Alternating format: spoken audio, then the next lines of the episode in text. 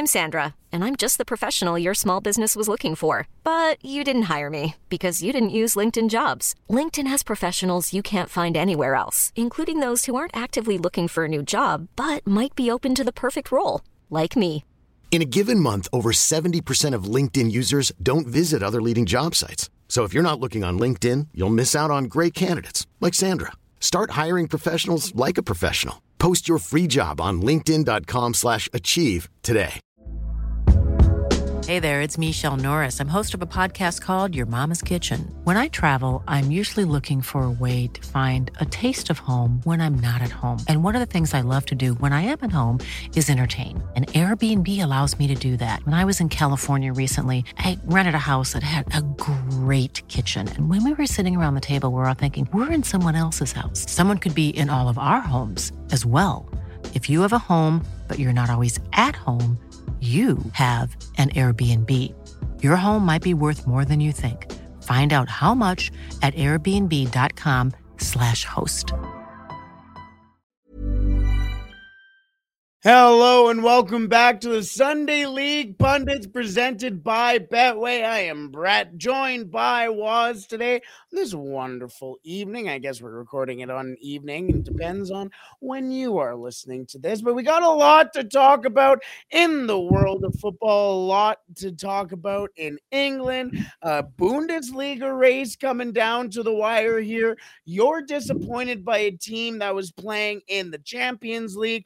I went to an MLS game last week, and we all wrap it up with a little bit of Sunday League. This is going to be a fun episode, as always, Wazzy. How are you today? I, I kind of disregarded you in that whole intro. I'm, I'm doing good. It's beautiful outside here in Edmonton. I realized that um, my cardio is shit. Ah. I tried. Uh, I was outside doing a little bit of jump rope before uh, this, and I lasted maybe 15 minutes. It's- 15 minutes It's harder so- than I thought, and you know my cardio's ass. And the schedule for a Sunday league came out, and uh, I'm looking forward to that. Depending on if we can piece together a roster. it sounded like we're it sounded yeah it's the thing is is that we well we'll talk about sunday league a little later on but it sounds like we have a, a strength and a position that we haven't in a while It's weird. but we'll see if we get there but Yeah. uh, let's start off with what's going on in the in world football and club football let's start off in england and i want to start off with the news that at the moment is developing but by the time this uh, podcast is out it may be finalized but it sounds like chelsea has found their new manager no it's not julian nagelsmann it is now the former coach of psg Mauricio Pochettino. At least it sounds like as of right now.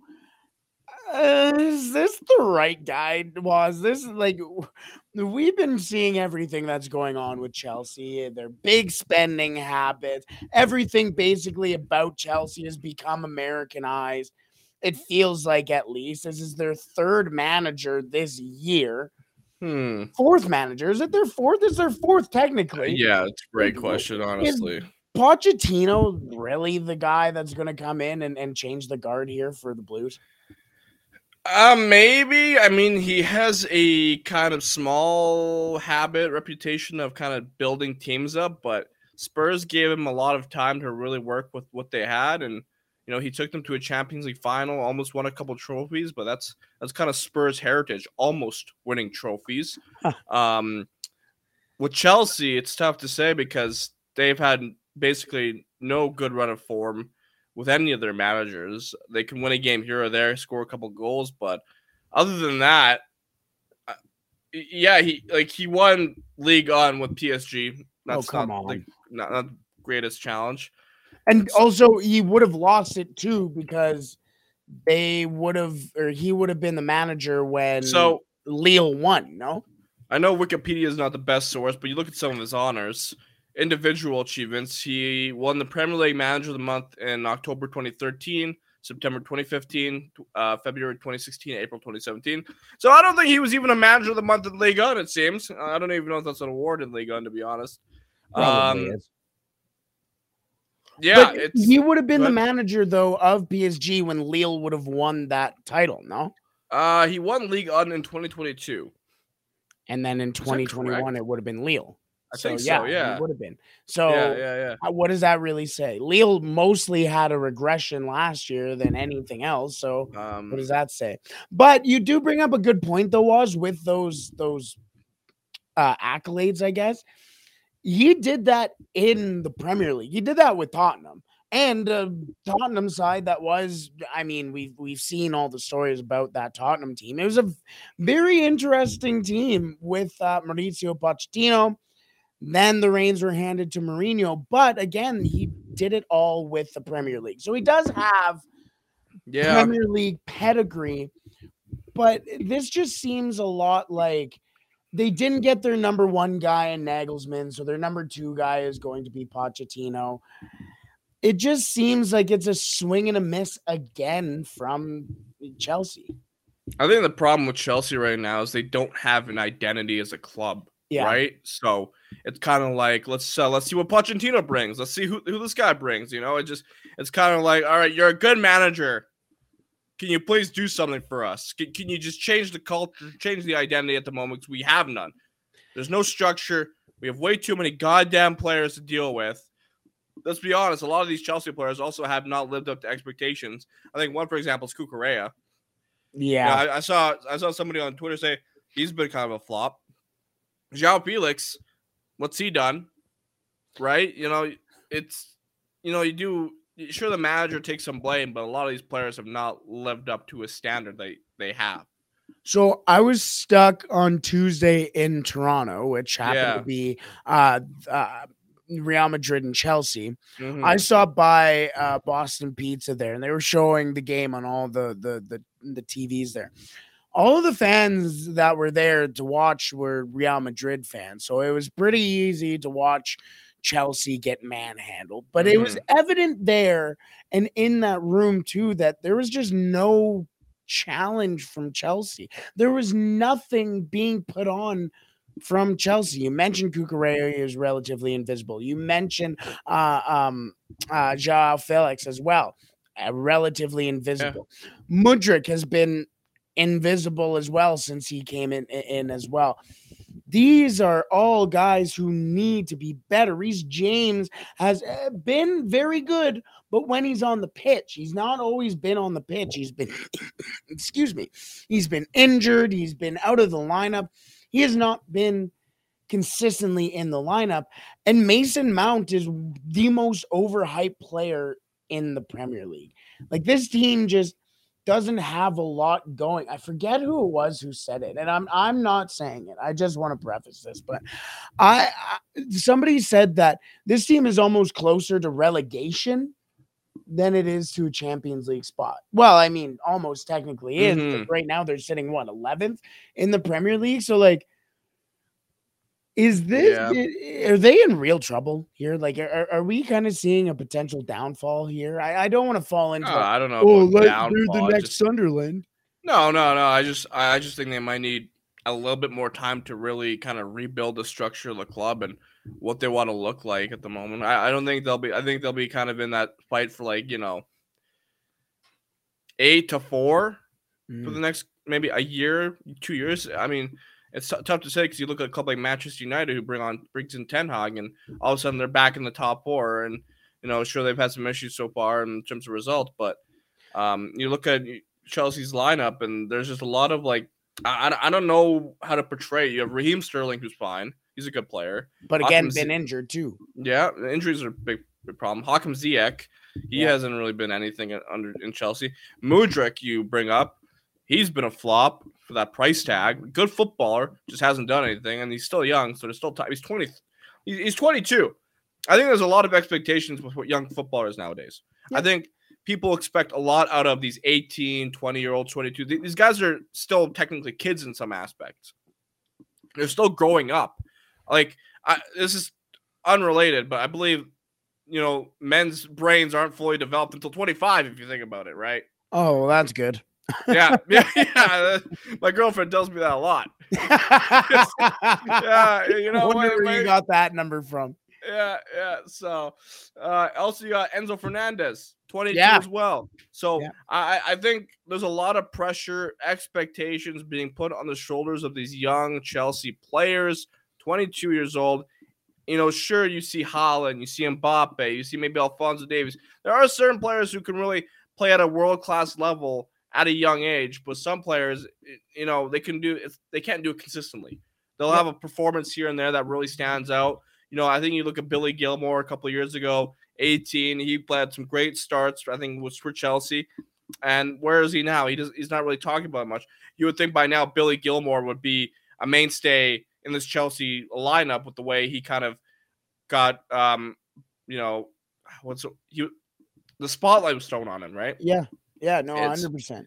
yeah. And Go uh, ahead. you mentioned, I think that's a really good mention too with Billy Gilmour. You can look at the the players on this team too, the younger players who have been either uh, shipped off for for seasoning in the last couple of years or something like that, like a Conor Gallagher who is now getting pumped up relatively well, but he hasn't had a great season at all for Chelsea as well. I mean, there's there's a lot of guys. I already mentioned Mujer or uh, Mount, excuse me, uh, Kai Havertz as well. Uh, Kai Havertz has probably been their best attacking Mhm. player, and I, I, I, you all know my feelings towards uh, um, Christian Pulisic. So yeah, it's just been very. I, I think for Ch- Chelsea right now, I think what they lack, in a sense, is maybe experience. You know, I'm looking. I'm trying to. I'm looking at their age, the ages of these players. Sure, they have N'Golo Kanté, who's a veteran in the Premier League. They've got Thiago Silva. They've got Cesar Azpilicueta, Koulibaly. So they do have some experience, some veterans in there. You know, Edouard Mendy's 31. So it's like I okay, I can't really use the experience yeah, as an excuse. But they're like, new players coming in, don't. Yeah, and, and the players who are supposed to be coming in to not change the story for this team because last year they were a very good club or a relatively good squad and you and just a couple of years ago they won the champions league. Yeah, and like but the hmm players that they're bringing in right now are not players who are helping them be take that next step. Take the step that they thought they were going to be able to take especially domestically and now we're seeing it on the international stage because if right now they stay where they're at domestically they don't even have to worry about the international stage. They have to worry about potentially what it smells like in league or in the championship. Yeah, and then like like uh but and if I go back to the age thing, I'm gonna list out some names here that are you know Enzo Fernandez, Mudryk, both 22, Fofana 22, Conor Gallagher 23, Reece James 23, still good. We all know how good he is. João Felix 23, Kai Havertz 23, Mason Mount 24, Cucurella 24. So a lot of these like players that you know you're kind of relying on, they're young, they got experience, but and at the end of the day, it also comes down to the the club as as a whole. It's had a lot of turmoil, managers, everything that went down with uh, Roman Abramovich last year. It's it's just it, it hasn't been a great situation for Chelsea to really, you know, hold on to that reputation of a top club.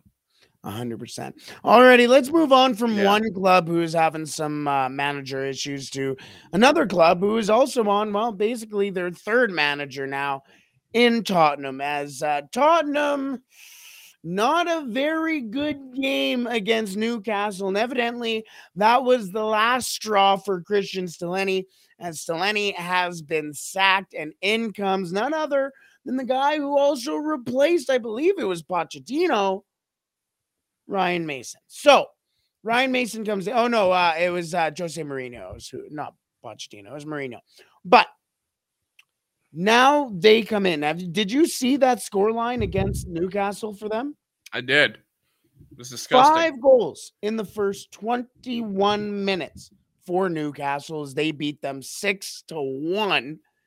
Uh, uh, Hugo Lloris is coming out here going, "Oh, I'm sorry." What eh, like we we talked about Chelsea here, who's in more shambles than Tottenham, but Tottenham should be a better side than this. What is going on here?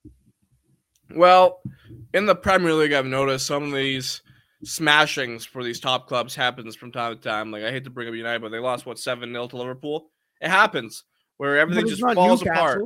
But, uh, uh, to, to, be fair, Newcastle's a they're third in the Premier League. Yeah, yeah, right. Still Spurs not, are fifth. Newcastle's not Liverpool, right? Newcastle hasn't won what two of the last four titles in, in the Premier League. One, you know? one. But I, you're right. Yeah, They're a good yeah. team. They're a good team. So I think credit goes to Newcastle for just being able to play their game. When you see a result like this, it comes really down to two things. Everything went right for Newcastle, and everything went extremely wrong for Spurs. Everything that can go wrong went wrong, and it's, uh, you know, it's, it's it was perfect a perfect match from uh, Newcastle, and Spurs once again, kind of like Chelsea, don't really have that identity. You know, look at the lineup. You had Heung-min Son, Harry Kane, Kulusevski, your typical Hjorberg, Hjorberg um, I can pronounce that name. Jesus Christ. Højbjerg. Højbjerg. Um, and for Newcastle, all you need is Joe uh, Murphy, I, Isak, Joelinton. That's all you need. Um, and fucking skinny ass, long man, Dan Burn.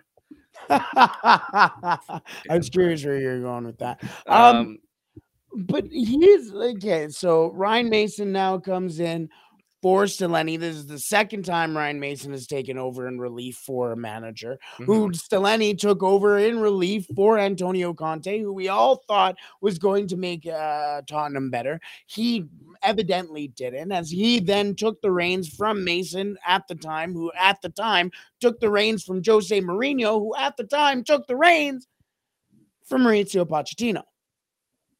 This is a long laundry list of managers who have been in and out and in and out and in and out. And you know who hasn't had a long list of players coming in and out and in and out is Spurs. Because you mentioned yeah. those guys like Heung-min Son, Harry Kane.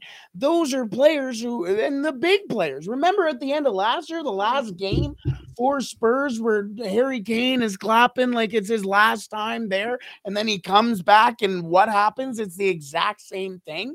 And like what what's going on here? Uh, Levy needs to do something, evidently, or just straight up leave. Yeah, we, yeah. Uh, we know this. Hopefully, this is going to be the last. I, I, I, I, I honestly don't see Daniel Levy leaving at all, considering all the money he's put into the club and building this new stadium and completely completely and that's the issue that's the issue though right so if it's been if it ha- if it wasn't Pochettino if it wasn't Mourinho, if it wasn't Mason, if it wasn't Conte, if it wasn't Stellini, and now if it's not Mason again, if these players are the same, and then you did also bring in some pretty good players in Kulusevski and Richarlison as well, Cristian Romero a couple years ago as well, or a year ago, whatever.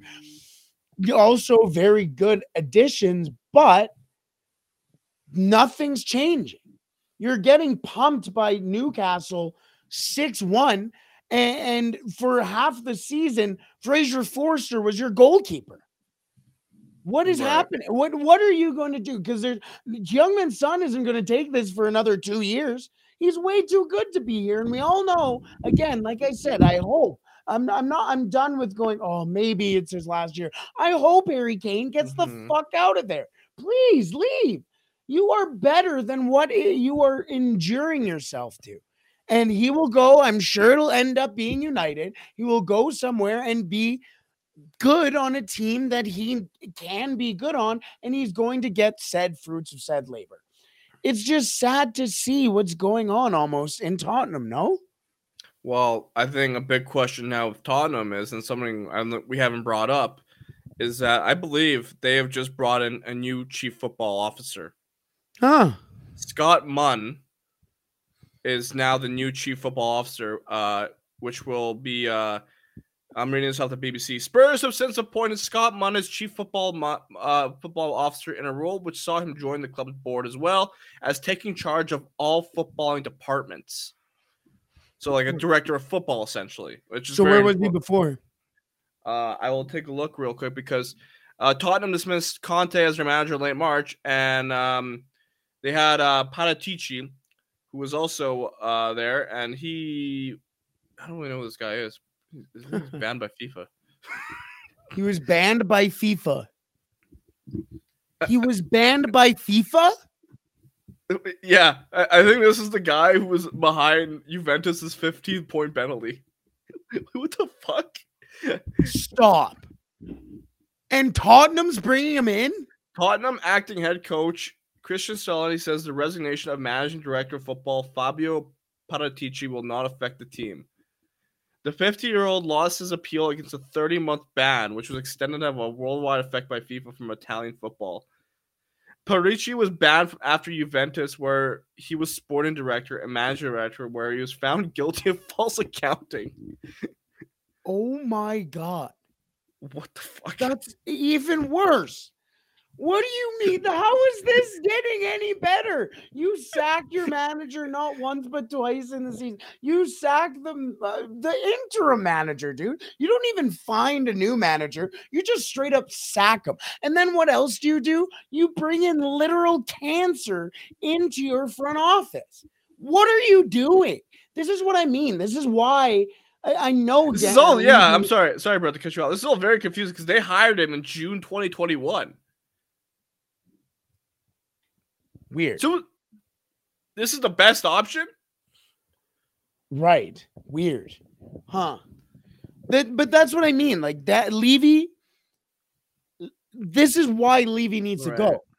Like this is this this is just horrendous. You can't do that. And it's the that that this is what I mean. This is so wrong. Tottenham is doing it wrong, and I I'll be very interested to see what happens in the offseason for them because again, Kane's gonna go. Does that mean young uh Heung-Min Son is gonna go as well? Who else is gonna follow suit? Kulusevski, uh, um, uh, I was going to call him Dijon Lover, and I meant to call him uh, Pierre Højbjerg. But there's just a lot of uh, players uh, who I think will be out of the front door mm-hmm. For Tottenham. Alrighty, let's let's move on from London. Let's go north to Manchester here. In both Manchesters, I guess. Manchester United and Manchester City right. are facing off in the FA Cup final. A Manchester derby for the FA Cup final. After, well, we all knew what was going to happen with City in their semifinal, but it was a very exciting semifinal between United and Brighton. But I think we both want to talk about this, and that is the play of a certain right back who has absolutely brought himself back into the limelight as a player who now is evidently worth his price tag in Aaron Wan-Bissaka. Aaron Wan-Bissaka in January was basically one foot out the door trying to find a loan or maybe even a new team for the January transfer window. He has since become probably the best outside of Licha and Rafael Varane defensive players, or at least in the back line for United, and has absolutely been a rock for United in the last couple of weeks. How do you feel about Wan-Bissaka's transformation here, and how do you think it kind of relates to United's success? Not right now, because we've seen United hasn't exactly had the best success so far in the last couple of weeks, but more in the future for United. And what do you see in the future for Aaron Wan-Bissaka? I think he's really solidifying that right back position for United and just creating that competition with Diogo Dalot, which is fine. And honestly, it's not not really solidifying that position. It's just having options available in terms of depth. I think that's an issue right now for Manchester United is depth and having players fit for every match. Like you know, you, players can get fatigued easily, and have a, two players who can play in that position is perfect. And you know, I think you know James Maddison said had high praise for Aaron Wan-Bissaka as well. Did you Good. see what he said? No. I believe this is the real account. I can't tell because it's Twitter and they took away verification, but fuck you, Elon. Everyone follows him. So Aaron Wan-Bissaka is ridiculously good at 1v1 defending, probably the best in the world, bar none. So many wingers run out of ideas when playing directly against him from Aaron Wan-Bissaka. And then Squawka uh, responds 2,100 players have attempted 100 plus tackles in Europe's top five divisions since the start of 17 18 season. Wan-Bissaka has been the best true tackle success rate. I'm where he's sure. uh, 571 attempted tackles, 449 tackles made, 66 fouls, 56 have only dribbled past him. Wow. He catches wingers like flies. That's why they call him the spider. Aaron Wan-Bissaka is getting the love he deserves. And you know, Mhm. it's funny. I think about this because ESPN the other day posted a photo of comparing who do you think is better, Trent or Aaron Wan-Bissaka. Someone quote tweets them. Aaron Wan-Bissaka has one good game, and they're tr- comparing him to Trent again. No. No, it's because Wan-Bissaka has been consistently good for a while now. Trent has been, you know, we've seen how he can defend. It's not pretty. Yeah, he's he can attack down the wing and pass beautifully. He's a very intelligent footballer, but his defending ability is it's, it's non-existent at times, right? Like Kvaratskhelia turned him into a donut in the Champions But did you not? uh, Did you see Wan-Bissaka with the ball in that in that FA Cup? Like he looked like Trent at times. He looked very. He, he- has a very little bit of attacking ability. He can he can he can push the ball up. He's not afraid. He's and I- quick. I mean, yeah. he's evidently quick. He has to be quick to play that that wing and play the wing like he does. But he's really been using it more offensively, and you're seeing it now. And put again, like you said, pushing the ball up, putting it into the box. He can play inside the box, and then if the transition's going the other way, you know he's probably going to be there. Mitoma, who again has basically a, a, a ba- bachelor's degree in dribbling, didn't complete a single dribble past Aaron Wan-Bissaka. It, it- it- it was closed down. Neymar, exact same thing. Or Mbappe, it was the exact same thing. Though, I mean, hey, Mitoma Mbappe, a little bit different in, in, in playing style, but still, and, and, and, skill. But eh, the constant between the two is Aaron Wan-Bissaka. And it's been great because United is now having these injury issues. So heading into the FA Cup final against Manchester City, who Pep is now saying, Oh, we're tired, we're playing all these games, we're exhausted, blah, blah, blah, blah, blah. You never really have to believe Pep, though. He could be a very key piece in this FA Cup if he can stay healthy and depending on who will be available for United. Because let's be real, heading into this or er, yeah, it's a derby, it's a final, but it's a derby. Heading into this final, United doesn't have Licha. They don't have Varane. Harry Maguire is out to lunch 38% of the time. It- it- it- it's just they don't look fantastic and they might not. I mean, they might have to call Teden Mengi to come in and play. It's not fantastic. Where's Paul Jones at? Well, and that's the thing. Uh, Liam uh, on uh, uh, on his show, he went on to say that the, eh, he went the next player for United, the next player up defensively is Phil Jones, and Yeah. we saw how that uh, worked last year, right? So I don't know. It just seems like Tough to say. yeah, hundred because you can't really 100%. be relying necessarily on like a, a youth academy product to come through. I don't know if there's one available right now. That you know, there's there's always someone, but like at this moment, you need a with where United are in the season, battling for a Champions League spot. That's the main focus now for United because they're out of the, the Europa League, which is I would say honestly kind of a blessing in disguise. Really. uh, I, as much as you want to win a trophy, you now have a little bit of a less manage games on your hand. To you, you, the load management becomes a little bit more manageable. So, but of course, that's kind of a poor excuse. It's like, oh, you should go for every trophy, and I'm sure you United want to, but there's there, you, you look at the pros and cons, right? Like, unfortunately, you can't go out and win a trophy, but now you can focus on the Premier League, and you don't have the FA Cup until June or June third. Right. Uh, the other only other center back outside of Phil Jones and Victor Lindelof, we didn't mention Lindelof, is in fact Teden Mengi, Mm. which is a shame. Harry and uh, huh? Harry Maguire. Well, we talked about Harry Maguire too, but um, and then also Luke Shaw's been playing center back too.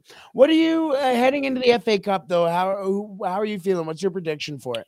I know it's, uh, it's, it's really early. It's, it's it's it's tough to say. Uh, Is it too early? Come on, Waz. Let's be real here. It's Manchester City and Manchester United. Manchester United is not going to be healthy, and Manchester City is still going to be Manchester City, who's probably going to be coming off winning the fucking league.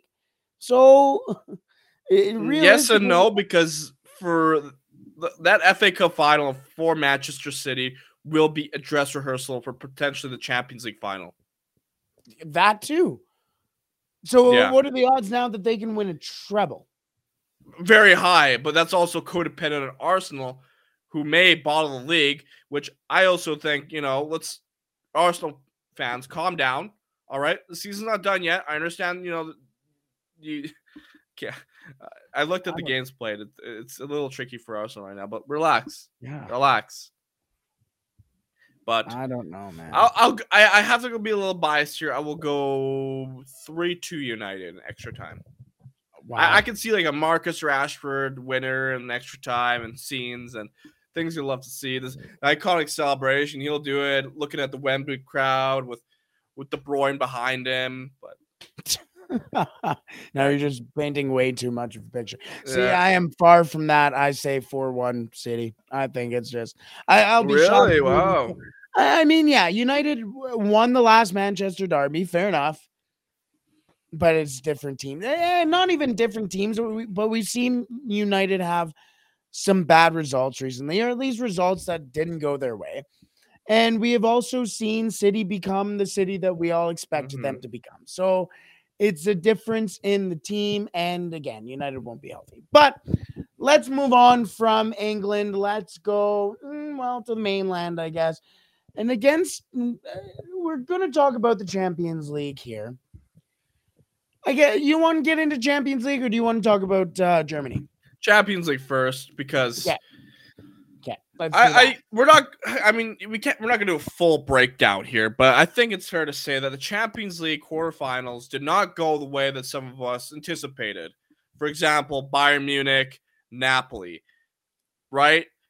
Inter Benfica was actually closer. I just saw 3 3. I wasn't really paying attention to that one. The only two get matchups I really cared for were Napoli, Milan, Bayern, City. And I don't know what happened to Napoli, but either injuries are catching up to them in some aspects because Osimhen, but also I think Milan just figured out how to play them. Yeah. I and they were coming off of a, a recent matchup against each other too. Like these are teams who have played a lot against each other. And uh, again, in the first leg, you mentioned Osimhen. He wasn't playing in that first leg. He was out. He was injured. So I think they missed him. I, I and we watched that game. We were streaming that game too. It they needed Osimhen in that game, and they didn't have him. And uh, eventually, they how much they, they, they only lost two one, no, right? On In aggregate, the uh, in the first or second leg. On the aggregate, Uh yeah, yeah, it was. So closer than anticipated. and they scored in the first or in the second game, Yes. like in the game that yes, they, yeah, they scored a 90 Osimhen- plus three. Yeah, at the time. and who scored it. Osimhen. Weird. So now the question becomes dependent a a de- eh, here we go. Let's try that again. Uh the question now becomes is a Napoli too dependent on Osimhen? B did Milan just end up catching them at the right time? I mean, obviously, this is a two-legged race between the two teams, but AC Milan still deserves their flowers. They won the Scudetto last year, right? Yeah. This is still a good team. Tonali was fantastic, I thought. That guy's so good. Holy shit. Who's that? Tonali. Oh, Tonali. I I was like, what? Excuse me. Twin? Yeah, no, uh, Sandro Tonali uh, is one of my f- favorite uh, CDMs in all of Europe. I, I love him. I think he can do so many different things. He's a fucking monster too. Uh, yeah, no, he, he you know he he reminds me a lot of Casemiro too. I think he just does Hmm. A lot of things well, and I think he does a lot of things well with the ball and Yeah. off the ball too. But yeah, no, and I think he was a, a- major factor in the uh, draw between Milan and Napoli. I think he was a big draw in it or a big factor in it. The fact that uh, uh, Kvaratskhelia had to do it basically by himself in the first leg, and uh, the thing too is Milan had a great lockdown plan for Napoli in that first leg. Mhm. They knew what they wanted to do. They give up opportunities for sure, but that was kind of their game. They wanted to kind of let Napoli play into their hand. And if I'm not mistaken, most of their goals were both goals basically came off the counter, if I'm not mistaken. So, or some form of counter. So, yeah, this is you were really disappointed by Napoli, eh? Oh yeah, I think they, they kind of put themselves on a nice pedestal to be like that dark horse of the Champions League. But to be fair, any of these Italian teams are considered a dark horse in my opinion. Um, you know, even this past weekend, I'm pretty sure they beat Juventus 1 0. Yeah. So, like, it's like Napoli haven't had an issue really conceding goals. It's more so, I think, the scoring part is dried up for them. You know, Mm. 1 0 against Juventus, 1 1 in the Champions League, with nil nil against Hellas Verona. They scored two uh, goals against Lecce recently. Um, the last time they scored, at least, I mean, they scored four goals against Torino back on March 19th. And after that, they lost 4 0 to Milan in the Serie A. So it's like the, goal, the scoring is just dried up. And I, I don't know, maybe this is just a good opportunity for Napoli to get experience in the Champions League. It's it's, it's strange because even even like Milan's side's a little bit more experienced. You know, you have like some Giroud in there. You know, Ibrahimovic helps, especially in the dressing room. Like, I, I don't really know what happened to Napoli. It's really hard to for me to dissect. I'm, I'm not, you know, an expert in Italian football. I'm not an. I'm a, I'm a Sunday league pundit. That's what we call it. goal, right? Fucking My hell. question is, and, and this might kind of go to what you just said, and, and this might be uh, a little forecasting, I guess, but what do you think happens with Napoli also in the offseason? Because it Yeah. sounds like Osimhen is probably going to be on his way out. There's no way Kvaratskhelia does not have interest from elsewhere. This mm, past year, basically, uh, Napoli had to kind of rebuild with them sending out Insigne and, and Koulibaly, and I think Mancini off the top of my head. Yeah, I might be wrong. And you there. also uh, Kim Min-jae, who's got an interest. Yeah, yeah, well, yeah, exactly. They that's what I mean. um, well, and those are the three players basically who came in and stepped in for the players who they just tried to have to replace or sold, right? So, what do you think is going to happen here in the offseason for Napoli? I think they're going to try their best to hold on to their players. I think uh, their manager Spalletti. He's mentioned like how he's they're not going to just like you know rip apart the team. They're going to try their best to kind of keep this core apart um, for as long as they can, maybe for another season, especially with Kvaratskhelia and Osimhen. And I, th- I think they really want to take another run of that Champions League. Probably like they're going to win the the Serie A, right? They're, they're planning the parade. It's it's happening. Mhm. Um. So mean, it's you know they, they very- yeah, they Be- they have a reason to celebrate at least this year, right? They're, they're Yeah. I, I'm pretty sure they're very disappointed with how the Champions League ended up, considering how they're how well they're doing in the league. But Yeah. at the end of the day, you know, Barcelona I think might win the Liga, and they're not even the champ. They're not even in Europe anymore, right? Like Yeah. this happened. Bayern Munich, for example, they're they're, they're falling apart. Um, so Napoli, I think, should still be proud of themselves, but they they might lose a player.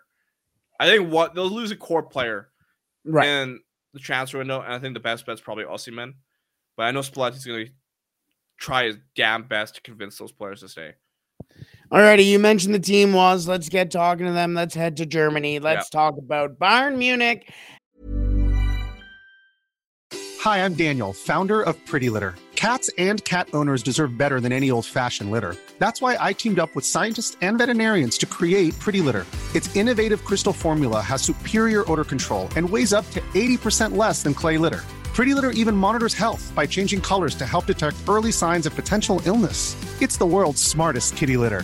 Go to prettylitter.com and use code ACAST for 20% off your first order and a free cat toy. Terms and conditions apply. See site for details. Hey there, it's Michelle Norris. I'm host of a podcast called Your Mama's Kitchen. When I travel, I'm usually looking for a way to find a taste of home when I'm not at home. And one of the things I love to do when I am at home is entertain. And Airbnb allows me to do that. When I was in California recently, I rented a house that had a great kitchen. And when we were sitting around the table, we we're all thinking, we're in someone else's house. Someone could be in all of our homes as well. If you have a home, but you're not always at home, you have an Airbnb. Your home might be worth more than you think. Find out how much at airbnb.com/slash host. Hey Dave, Yeah, Randy. since we founded Bombas, we've always said our socks, underwear, and t shirts are super soft. Any new ideas? Maybe sublimely soft. Or disgustingly cozy? Wait, what? I got it, Bombas. Absurdly comfortable essentials for yourself and for those facing homelessness. Because one purchased equals one donated. Wow, did we just write an ad? Yes. Bombas. Big comfort for everyone. Go to bombas.com slash ACAST and use code ACAST for 20% off your first purchase. And the fall of Bayern Munich, uh, almost evidently, in the Bundesliga as they no longer hold the lead in Bundesliga as Borussia Dortmund now leads uh, the Bundesliga 60 points on top of the table. Second is Bayern Munich, and Bayern Munich may have lost Alphonso Davies for a little bit Hmm. here as he did have to leave early in their previous game. Uh, I believe it. Uh, correct me if I'm wrong. I'm probably wrong here. I'm just going to try and pull it up before here. Uh, I believe they played. Oh no, it was Mainz. I was going to say Hertha Berlin, so I was wrong. Uh, but in their last game against Mainz, uh, Alphonso Davies was subbed off early on with a hamstring injury. Is this the unraveling of Bayern Munich right in front of our eyes now? Yes and no. Um, I think internally they probably have some issues. I I think I saw a report about Bayern Munich and you know M- you know Sadio Mane. It has not been a great time with him there. Um, I also yeah, if I'm looking uh, Transfer News Live tweeted this. Uh, apparently the source is Plettigoal, so he's a Sky reporter. He says many changes are expected at Bayern Munich this summer. Sadio Mane will leave if there is a good offer. The management believe he is neither demanding with himself nor efficient at the club. Serge Gnabry is deemed to be out of shape by the management. They are not happy with perform- his performances since renewing his contract. So it's expected he'll be sold. And the management also believes the side are better without Thomas Muller. He could be losing a starting spot next year, which would be wild to think. Bayern, you know, to think that Thomas Muller may not be in a Bayern Munich uniform next season is crazy. That's when I think of Thomas Muller, I think of Germany and I think of Bayern Munich. I can't Yeah. think of him at any other club. And I think you know the same could be said of like when Philip Lahm was there. You know, Bosch and Schweinsteiger to an extent. He ended up leaving from Man United, Chicago Fire.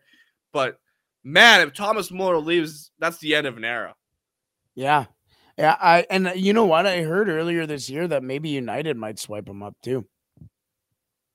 That'd be something. And also, yeah, people were responding to this. Like, no mention of Goretzka. Feels that the name Bayern fans mention the most about not deserving to be in the team. What? Um, I don't know. That's weird. Wow. See, and and I was actually going to mention Goretzka. Think of think of those core players there. Like you mentioned the core players at Napoli. Think about the core players at Bayern. You got uh, Kimmich, you got Goretzka, you mentioned Mueller, but I'm more thinking of the younger core that's going to be coming up in their next uh, generation, basically. Will Alphonso Davies stay too? Because apparently he's getting a lot of interest from other places, rightfully so. But I think it's it's interesting that you mentioned that there may be turmoil within the group. Here, here's a question. Thomas Tuchel did step in. They have won one match, maybe against uh, Freiburg. Other than that, two one loss uh, the game before in the Pokal to Freiburg. 3 0 to City, 1 1 draw to Hoffenheim, 1 1 draw to City, which was also evidently a 4 1 loss on aggregate to City, and then a 3 1 loss to Mainz. And now people are going, whoa, whoa, you just sacked Nagelsmann, and now you guys aren't doing anything that impressive with Tuchel. Evidently, now there may be some sort of turmoil. What is, I, you said? Oh, maybe it's the downfall. This Hmm. seems like it might be. Uh, it's it's more so a transitional period, right? I'm like the the, the you know There's a difference between a transitional period, though, was and and and and having turmoil. You can have a transitional Mm-hmm. period, have issues, and move on. But if there's these things constantly happening, I don't know if it's a transitional period. Yeah, and you know, it, it's it's it's tough to say what happens with Bayern Munich now because you're no longer in the Champions League, right? Mhm. That driving factor, that motivating factor is gone. You need to aim for the Bundesliga, and now maybe the question is being asked: Is that motivation, drive to win the Bundesliga again still there for Bayern Munich? Hmm. It should be there. You would anticipate for these professional athletes, these professional footballers who've been winning for 10 years now. They yeah, yeah, we should always be motivated, but you know, Dortmund right now have a prime opportunity to really, you know, hold on to this top position and win a title. And it's really Dortmund just need to really pounce on Bayern's downfall right now. The problem I find is that Borussia Dortmund always find a way to kind of shoot themselves in the foot. Yeah, like they'll like they they might lose a game here before the season's done, and then Bayern wins a game, and the table switches. So you know Dortmund need to be very focused here.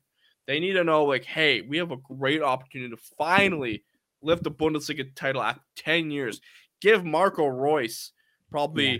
a nice send off to his career because we know he's gonna probably retire soon, right? A recent German international just retired, Jonas Hector. He's like 30. the guy played at the 2016 Euros for Germany. And wow. I think at the World Cup. Like I don't know. So it's uh German footballers tend to kind of, I've noticed retire a bit early. I feel like once they've like kind of done their thing, like all right, I'm done. Like Schweinsteiger retired a bit early, Philip Lahm, um, Toni Kroos is probably going to retire. I think he's retiring at the end of the season, right? Yeah, like, they just tend to retire early. I've noticed. I don't know if that's yeah. actually a common trend. That, so, but yeah, and uh, maybe Union Berlin comes out of nowhere and says, "Hey, we'll take second place." I mean, they've got 55 points. I was going to say they're only five points back from top spot, so yeah. that two wins, two losses each way, not too bad. So the w- remaining schedule for Borussia Dortmund looks like this: Bochum on uh, this weekend. Wolfsburg and Gladbach and Augsburg, as well as Mainz, all in May. And then uh, that wraps up their season. Honestly, that's all they have. So they have five games left in the year Bochum, Wolfsburg, uh, Gladbach, Augsburg, and Mainz. And those teams aren't exactly Mainz is the closest or the top team that they are playing in seventh. Wolfsburg is in eighth. Gladbach is in 10th. Uh, Augsburg is in 13th, and Bochum is in 15th. So that's hmm. uh, a, not a bad schedule if you're looking to win the Bundesliga, if you ask me. And um, yeah, no, no, yeah, it's it's possible. I mean, Borussia Dortmund's biggest challenge has always been Bayern Munich in that that head to head match, and usually it's it's that Bayern versus that Der Klassiker that really kind of you know gets Dortmund off the rails, right? Once yeah. you lose that, it's like, ah, well, that's Bayern's league. And I thought that was going to happen. I'm like, ah, yeah, it's over. All right, shut it down. give the title to Bayern, wrap it up in a gift. Good job, Dortmund. You fucked it again, but Dortmund are now back in, and they're in first, which is beautiful to see. And it's great for football and great for German football, in my opinion. Um, Absolutely. So many people have been wanting to see Bayern fall and lose the title, and finally could happen. Small chance, but fingers crossed. I have a Dortmund kit. You know, I I, I oh. was I jumped on their bandwagon when they had you know Blaszczykowski and Piszczek and Lewandowski, the, the Polish trio, yeah, legendary trio, man. They they were vibes. That team, Brett. I mean, I know you. When did you get into football? Well, I got into football uh, at a very young age. But like recently, was, did you get back into it? Yeah, yeah, yeah, yeah, yeah. Like it was, it was one of those sports. I always kept tabs on football, but then it became like my number one sport again. Like very, uh, like recently enough, like 2018. Bro, I'm telling you, go on YouTube and watch highlights of the 2011 Borussia Dortmund team. They were class. The streets will never yeah. forget. Götze, bro, he was sick. Shinji oh, yeah. Kagawa at Dortmund. And then Marco Reus came in, and then they had Blaszczykowski, and then Ilkay Gun- a young Ilkay Gundogan, man they were they were vibes. They they had great like just you know working class players, and Jurgen Klopp really got the best out of them. And oh man, like if I'm gonna bring up some names, uh Borussia Dortmund. Uh, Prime Götze though, when Götze, because uh, that was around when he won or scored the game winner. No, that was yeah, 2016 that he 14. 2014. Yeah, there you go. 2016 was an Olympic year. There we go. But yeah, just if like Borussia Dortmund 2011 club profile, I love Transfermarkt because they can bring it up to you. So the 2011 2012 Borussia Dortmund team, Roman Weidenfeller, God, he was class at the time. He was only 30. Um, Marcel Schmelzer was a great left back. Mats Hummels, yes, before he went to Bayern when I thought he was at his best. Uh, the Brazilian Felipe Santana, you know, you had, you had the Bender brothers. Sven Bender. Uh, no, I think Lars Bender played for Leverkusen at the time. You also had uh Um, who else? Ivan Perisic was there. You had Ooh. Mohamed Zidane, which I don't know if any relation to Zinedine. Lucas Barrios, Paraguayan legend. Terrence Boyd. Do you know Waz is going through it right now. Yeah. I'm- Where's Boyd from? He, that sounds hella US. American. Yeah. You also had oh Kevin Grosskreutz. This guy was a legend. I mean, he was kind of like one of those streets we'll never forget, guys, because Ah. he was an extremely hardworking guy. Uh, he played for the badge. He won the World Cup with Germany, and then his career took a huge fall from grace. I think he went from the Bundesliga to like the fifth division in like a What? ma- span of yeah. Kevin Grosskreutz, man. Let me look at his fucking transfer history here. How is that possible? So he, Did something he- happen? I, Like, I, I can't remember, but in 2015, he went from Dortmund to Galatasaray, then Galatasaray to Stuttgart, then Stuttgart without a club. Then he signed for Darmstadt, and then he went to Darmstadt to a play club called KFC Uerdingen in Excuse me. 2018. Bless they, you. yeah, they they are KFC Uerdingen. I, I'm butchering that, but they are a fifth tier German club. And No next thing you know, he's he gets a transfer to um some other club in the fifth tier. Say it. Say it. TuS Bövinghausen. Yeah, that was worth it. That was worth Bövinghausen. I, it. uh, I know my- I've got some German friends from Oilers Nation. so- But yeah, like I love him going on this tangent about Borussia Dortmund because it's just they they were vibes FC back in 2011 to 2013 when they went on that run of the Champions League. I cried when they lost that final, bro. That's Did how you? invested I was in that team. I'm not it. kidding you. I, I, I, I had a dream that they're winning the Champions League. I, I asked, ask Lucas back then, bro. I had a heart attack almost when they beat Real Madrid in the uh, semifinal.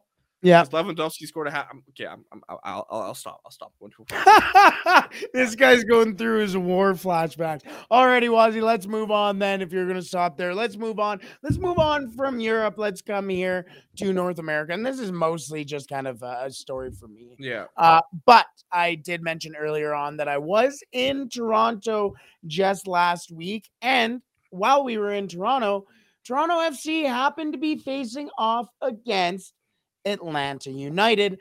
Earlier, we literally bought our tickets, I think, Hmm. that morning.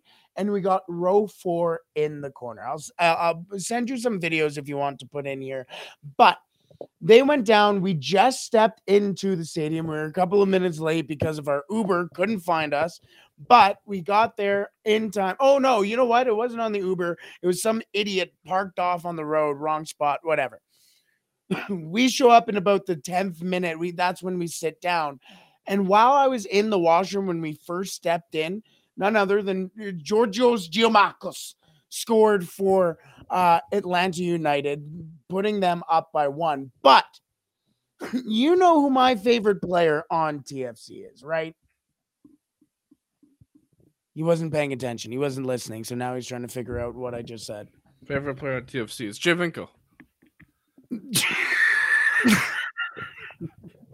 Almost. Uh, no, it's uh, Richie Laryea. And in the first half, Richie Laryea gets a perfect ball from none other than Bernardeschi. Federico finds him perfectly. In comes Laryea. Laryea rips one into the net. Unfortunately, it wasn't Ruddy in in net for uh, United or uh, yeah, Atlanta United. I really want to see it, but Laryea rips it into the net, and he comes and celebrates right in front of us. Great knee slide, does all the emotes he possibly can. It was a great night. But what I really it, it ended up a 2-2 draw. TFC ended up tying it in the last kick of the game. Great, great game. Mm-hmm. But the reason why I want to bring it up is again is just the experience of football in Canada. It, it, it- you stepped into that place, and again, I, I stepped in. We walked in on like the opposite side of where we should have been, and I was using the washroom. First thing, I stepped in, uh, like I mentioned, use the washroom, and all you could hear was the drumming from the section uh, the the supporter section. All they're they're doing is singing and thumping and it's right above you and everywhere you went in that stadium the supporter section there were uh, flags waving around all over the place. There was singing all over the place. The section we were in the people knew each other they were Hmm. all talking about, oh, last game. Oh, I've been here for X amount of years. I've been a season ticket holder for this long and blah, blah, blah. And it was packed out. Everybody was getting gear. Everybody like like buying stuff. Everybody was buying gear. Everybody was getting into the game. And it just it- it's this was my second official MLS game, third MLS event and was like I, I don't you went to an MLS game so I, we'll talk about your MLS game here in a second but uh, just being there from uh, and this was my first Canadian MLS game. It was such a good representation of the game in Canada that I, want to go to more games. I want to see more TFC games but it's so great to see the MLS represented and Canadian MLS represented so well inside a stadium, outside of the stadium. We saw a whole bunch of TFC jerseys outside on outside of the game day too. So I just really wanted to mention that because the MLS again, I'll always be a big supporter of the MLS and big pumper of MLS propaganda, I guess, because it's so underrated. And I don't know about your experience that you had with the LA Galaxy game, but it was just it, was such a good feeling to be at a, a, a football stadium and cheer on a, a Canadian football team. Yeah, my, my experience, our experience, uh, the 90th minute crew originally, we we went back in 2019 and it was awesome. We went to LA Galaxy. We wanted to watch Zlatan, and fortunately, we got to see him score a bicycle kick. It was it was pretty sweet, you know, against New England Revolution. It wasn't like the most exciting game in the world, but I, I think it was interesting to see the supporters section for fir- the first time because I never saw that.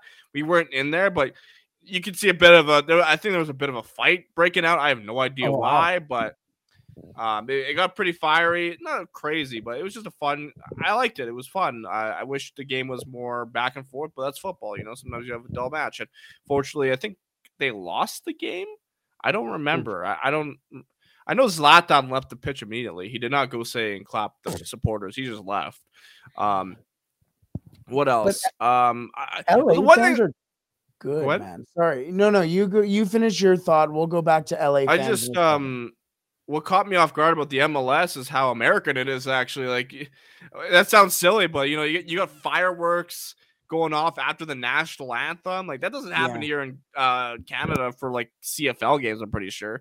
In England and Europe they don't do national anthems and in my opinion I think professional sports in North America could can do away with the national anthem. I think it's a waste of time um but that's just me.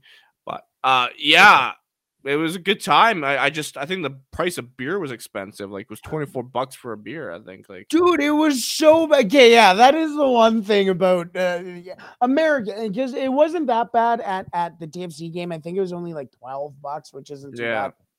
But I I went to the LAFC game, so and I want to mention that too because let's talk about uh, LA fans in general. But it was like eighteen American dollars for a beer at the LAFC game. Now, did I have six or seven? Maybe, but we're not going to talk about that it was it, it's way too expensive it's You know- it's crazy like that but that's the american side of it right like that it- you met it, it- they had a flyover for uh the lafc game that i went to the entire first half there was a helicopter just pacing around the entire time i think it was a camera i think for like cbs or fox or something but it was just always ringing around uh, a lot of the announcing too was pretty Americanized, but yeah. what I realized wasn't very Americanized was the supporters, was the fans. And you mentioned the supporting or supporter section for uh, at the LA Galaxy.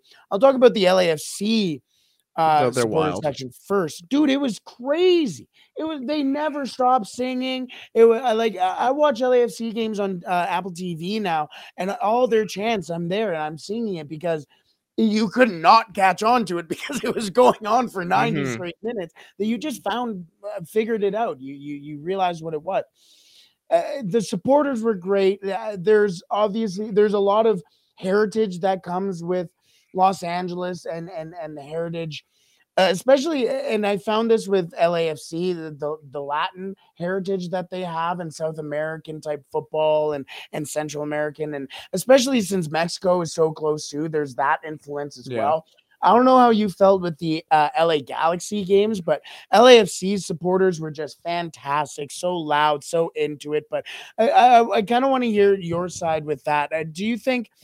How do you feel about LA fans in general? I think they're pretty awesome, uh, especially from what I've seen from you and the on TV. I think they can get pretty passionate and they bring that kind of Latin influence from Yeah, their culture, which is awesome. I think you know Latin football in general is fucking awesome. It's like it's, it's a party. That's what it is. You know, it's you compare you compare Latin football and football fans to you know England. It's different. I feel Yeah. like I I don't know. I feel like. I, I don't know how to describe it. I just feel like when you watch, you know, especially in MLS, you watch LA Galaxy or LAFC, and when the, the games matter a lot, it's it's a party. You know, they're always Yeah. having a good time. So it- it's, a tough. festival of the game. That's a perfect way to put it. Yeah, like I, I, I, when I watch, you know, awesome supporters like in the championship, for example, I don't view it as a festival. Right? It's it's weird. It's like more of Right. a church. I- does that make sense? Yeah, More of a, no. a cult. Careful. Yeah, no, uh, you're right though. No, that's a that's a really good point. That's a really good point. German fans are Um, great. Who is? German Germany. Oh yes, German fans are fantastic.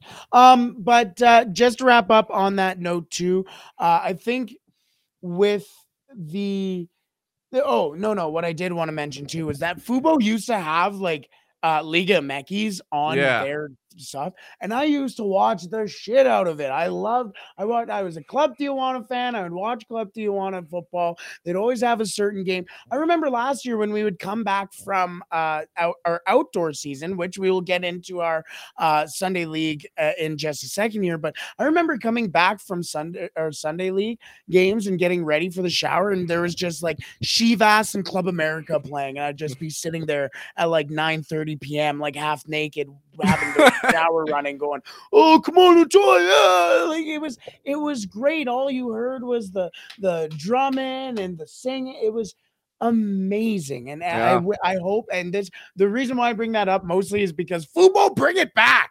Let us watch it again, please. So sorry, uh, that was just. So you're telling listeners and viewers that Liga MX Mekis deserves more love. Yes, a hundred percent. Oh my god, a hundred percent. It is uh, so electric to watch. It is so electric. But alrighty, let's wrap up today's episode with our conversation about, of course, it's a Sunday League pundits, as always, with our Sunday League. As you mentioned earlier, was our Sunday League schedule has been released, and ooh, we're Yeah. getting a little jittery. But before we get into that, and we do have another story as well pertaining to uh, soccer inside of our sport or uh, inside of our city, I should say. But before we get into that, make sure that if you have any stories around your Sunday league or the teams that you play for, any games that you've been to or anything like that, make sure you hit us hit us up on our social medias at the 90th minute. If you don't already follow us, just look up the 90th minute on basically all of your social medias.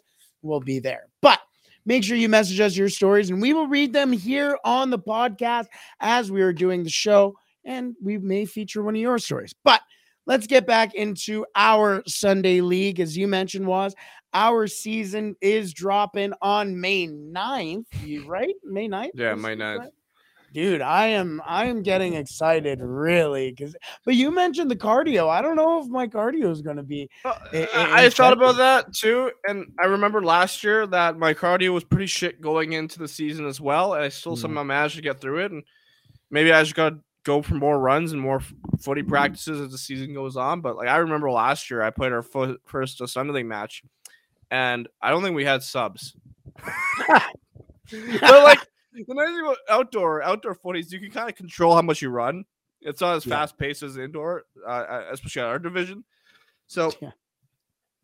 I'm gonna look at um our division real quick here, and it's like I remember last year it was like middle uh, early May we came back, and the thing is I recently just had COVID at the time, oh so my yeah. lungs were kind of went through something. So Yeah. um, our first game is uh yeah May 9th, seven o'clock. We're playing a club called Minty Fresh. we played them last year too. I think so. We also have a Sherwood Park Tropics, which uh Liam Robin here on the ninth bin also plays on. Yeah, and we're playing against Liam. We and also Robin. have Slushy FC. I feel like I've heard of them before. I, I don't know if I've ever heard of those guys, but But I up- wanted to mention though, Ozzy, I think what we should do is we should be bringing a camera to our game against Liam Harobin and have That'd a little great. bit of a SLP versus the extra time deal. Yeah, yeah, I, I, I, be that. I'm trying to take a look if, if, if any of these teams have Maybe we'll have a little wager too. Yeah, we'll have a well, Slushy- wager with him. Slushy FC. I'm not sure if they, they- this might be their first year, which I hate this because sometimes in these uh local leagues in your city, when you're in the lowest division, sometimes a team will just pop out of nowhere with like who just want to like climb the ranks, Yeah. which fucking sucks for teams like us who like just want to play because they're like, oh, we're gonna crush everyone because we know we're good. Yeah. I yeah, that's when you start two footing people. Yeah, Um, fuck you. But it, it seems like we are going into the season with a uh, issue that we haven't had at all, and that is potentially a lot of goalkeepers here, right? Yeah, yeah. Because last year, uh, our goalkeeper, eh, great goalkeeper, he is a, a really good goalkeeper, but uh, sometimes uh, we, it's just like all of us. Sometimes we just have other commitments. We couldn't show up, and then Liam would have to, Liam Peace would have to go into the thick ginge would have to go into um uh net, for us and Yeah. he's a good goalkeeper too but i love having him up there out front in our outfield so it was now it seems like we might not have one not two but potentially three goalkeepers that could be helping our team here Well, hopefully, because last season in outdoor, our Sunday league team only scored 16 goals and we conceded 86. hey it's not a hundred it's not a hundred i I- want to score a goal this year do you think i can You probably could, depending on the team. Uh. Minty Fresh finished uh, fourth in our division with uh, nine wins. So, you know, um, all right. But I'm interested to see how some of these other teams will play out. I know Sherwood Park Tropics, we played his team before in indoor the year before you joined. oh.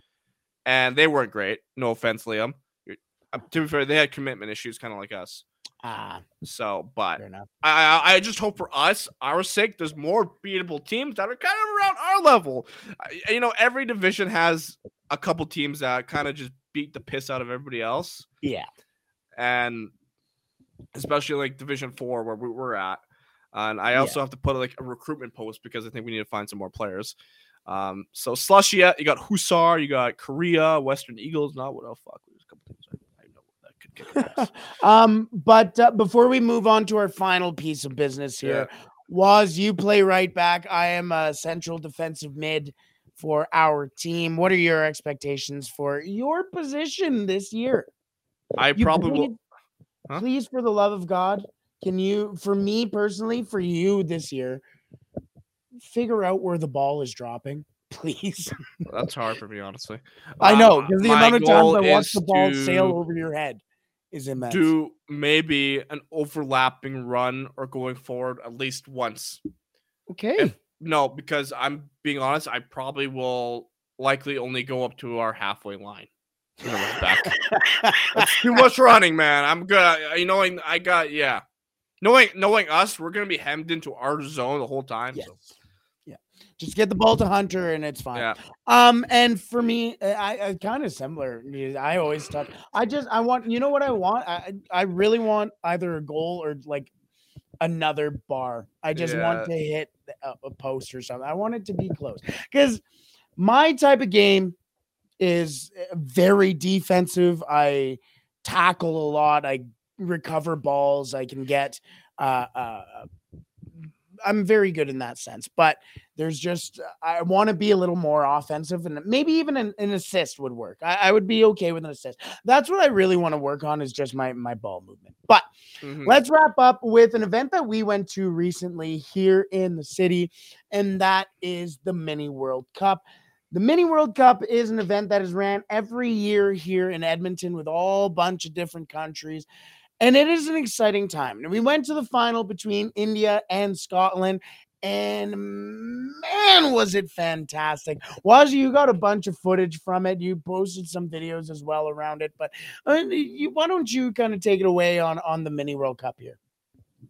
Yeah. So, um, the Mini World Cup final attendance was awesome. Like the, the atmosphere was great and just generally a fun. It was a great match. It was a four four. Went to penalties. There's some awesome goals for like you know a local event in your city that's football oriented. It's perfect. Like you know it's eh, the only issue is just finding a place to sit. I guess because it gets so packed. and the viewing era uh, seating is not the best. And it was funny seeing people potentially almost getting arrested or getting handcuffed because they were sitting like standing behind us. But it's a safety hazard apparently, right? Too many people, too much weight will bring it down. Like I don't get because you have so many people sitting on. Never mind. But it um, was crazy though. Like you bring that up. Like okay, yeah. so we showed up. Game was at what seven o'clock.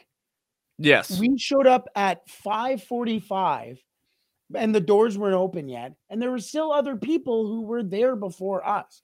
And so we showed up. We walk in at six o'clock, get to our seats, and we waited and everybody started like peeking in. There were people who came and sat in front of us and went, this is busier than we've ever seen it. Like normally they were there when they showed up at their normal time and were able to get our seats with the back support at the at the back they weren't there on time and mm. they were sitting in front of us.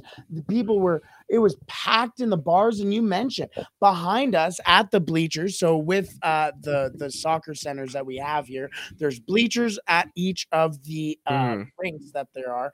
But then there's like chain link fence at the back of each row. So yeah. then you can kind of stand at the top and see just over top and see the field. And that is where people were lining up behind us to catch this game. And that was where like security security was going up and going, oh, get down, get down, blah, blah, blah. But like they said, there was like 70 people all on those back bleachers. Uh, what were they going to do? They they couldn't so, do anything. Yeah. They just gave up on it. Which is fair. Like, what are you going to cause a fucking riot? Yeah because Literally. people are trying to watch a game that they they paid money to go into the facility. Which I mean, in the same sense, okay, if you're paying to come into our facility, you're also abiding by our rules. Like they do have they do have rules, right? But understandable, but don't oversell look, look, the game. Then yeah, yeah. I mean, look, I worked at these facilities. I mentioned this like for like at least three years, three and a half years. Um, working in that tournament can be a pain in the ass for an employee because you have to be kind of like a Karen. Yeah. And for example, like you know, before the final, there'll be times where people are trying to watch the game by standing up there. I'm like, I have to go. There. I'm like, hey, you gotta get down. And people are like, why?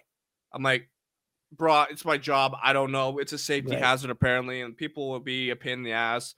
And then, like, I, and it sucked for me because I don't want to be that guy who gets verbally abused for something like that. E- right. Even like for the players, there's a rule which we they don't enforce this during the regular seasons but you have to go to players who are warming up in the hallway. It's like, hey, you have to go back in your dressing room. You can't be out until five minutes remaining. And they're like, why? What the fuck?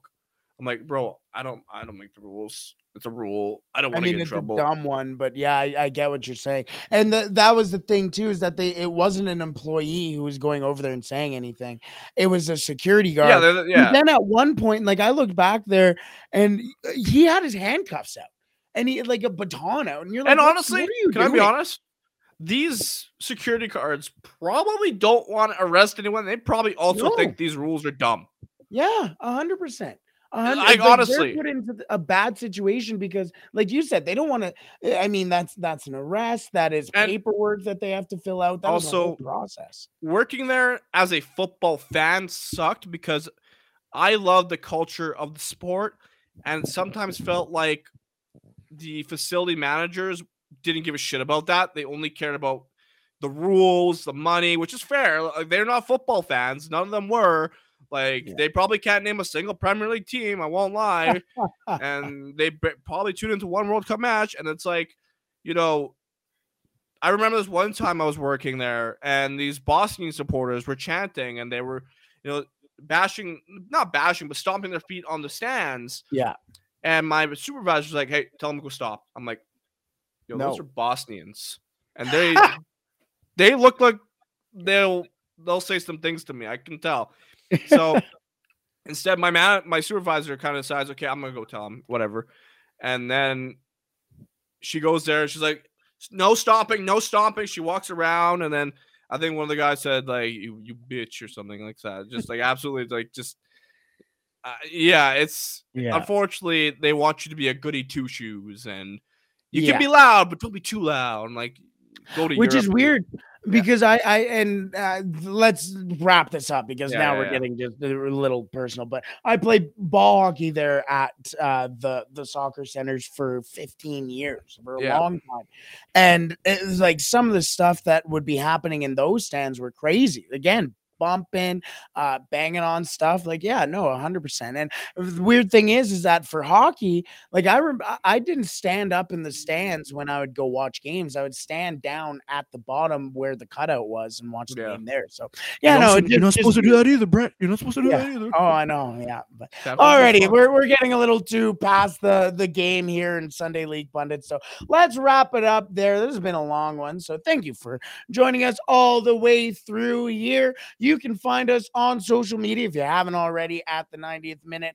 Well, just look up the 90th minute. We have uh, the 90th minute official, the 90th minute underscore. So just look up the 90th minute and you will find us there. Remember to send us your Sunday league stories, and they we will probably end up reading them here on the podcast as well. So send us your Yes. stories. And there. also, just to say uh, quickly, I, I'm, we, we hope to have another podcast out next week. Our schedules are a little weird due to the Stanley Cup playoffs. Yeah. So that's why we didn't have one last week. So don't worry, we're trying to be consistent. It's just work sometimes. Edmonton Yeah, baby. conflicts. Also, before we do move on, let's talk about some content too before we move on. Our final episode of this FIFA career mode will be coming out soon, but we have already been in the works for our next FIFA series. This one's going to be fun. So I, I'm really looking forward to this one, Was. Uh, I'm putting a lot of work into this one Thank already God, for a little beautiful. prep but it is going to be fun. So look out for that. Look out for our season finale as you may find out where Rasta ended up signing with the Premier League. So let's wrap up there was. This has been a fun one. Thank you so much everybody for joining us. Make sure you find us on social media at the 90th minute. Until then, stay safe. Don't do anything I wouldn't do.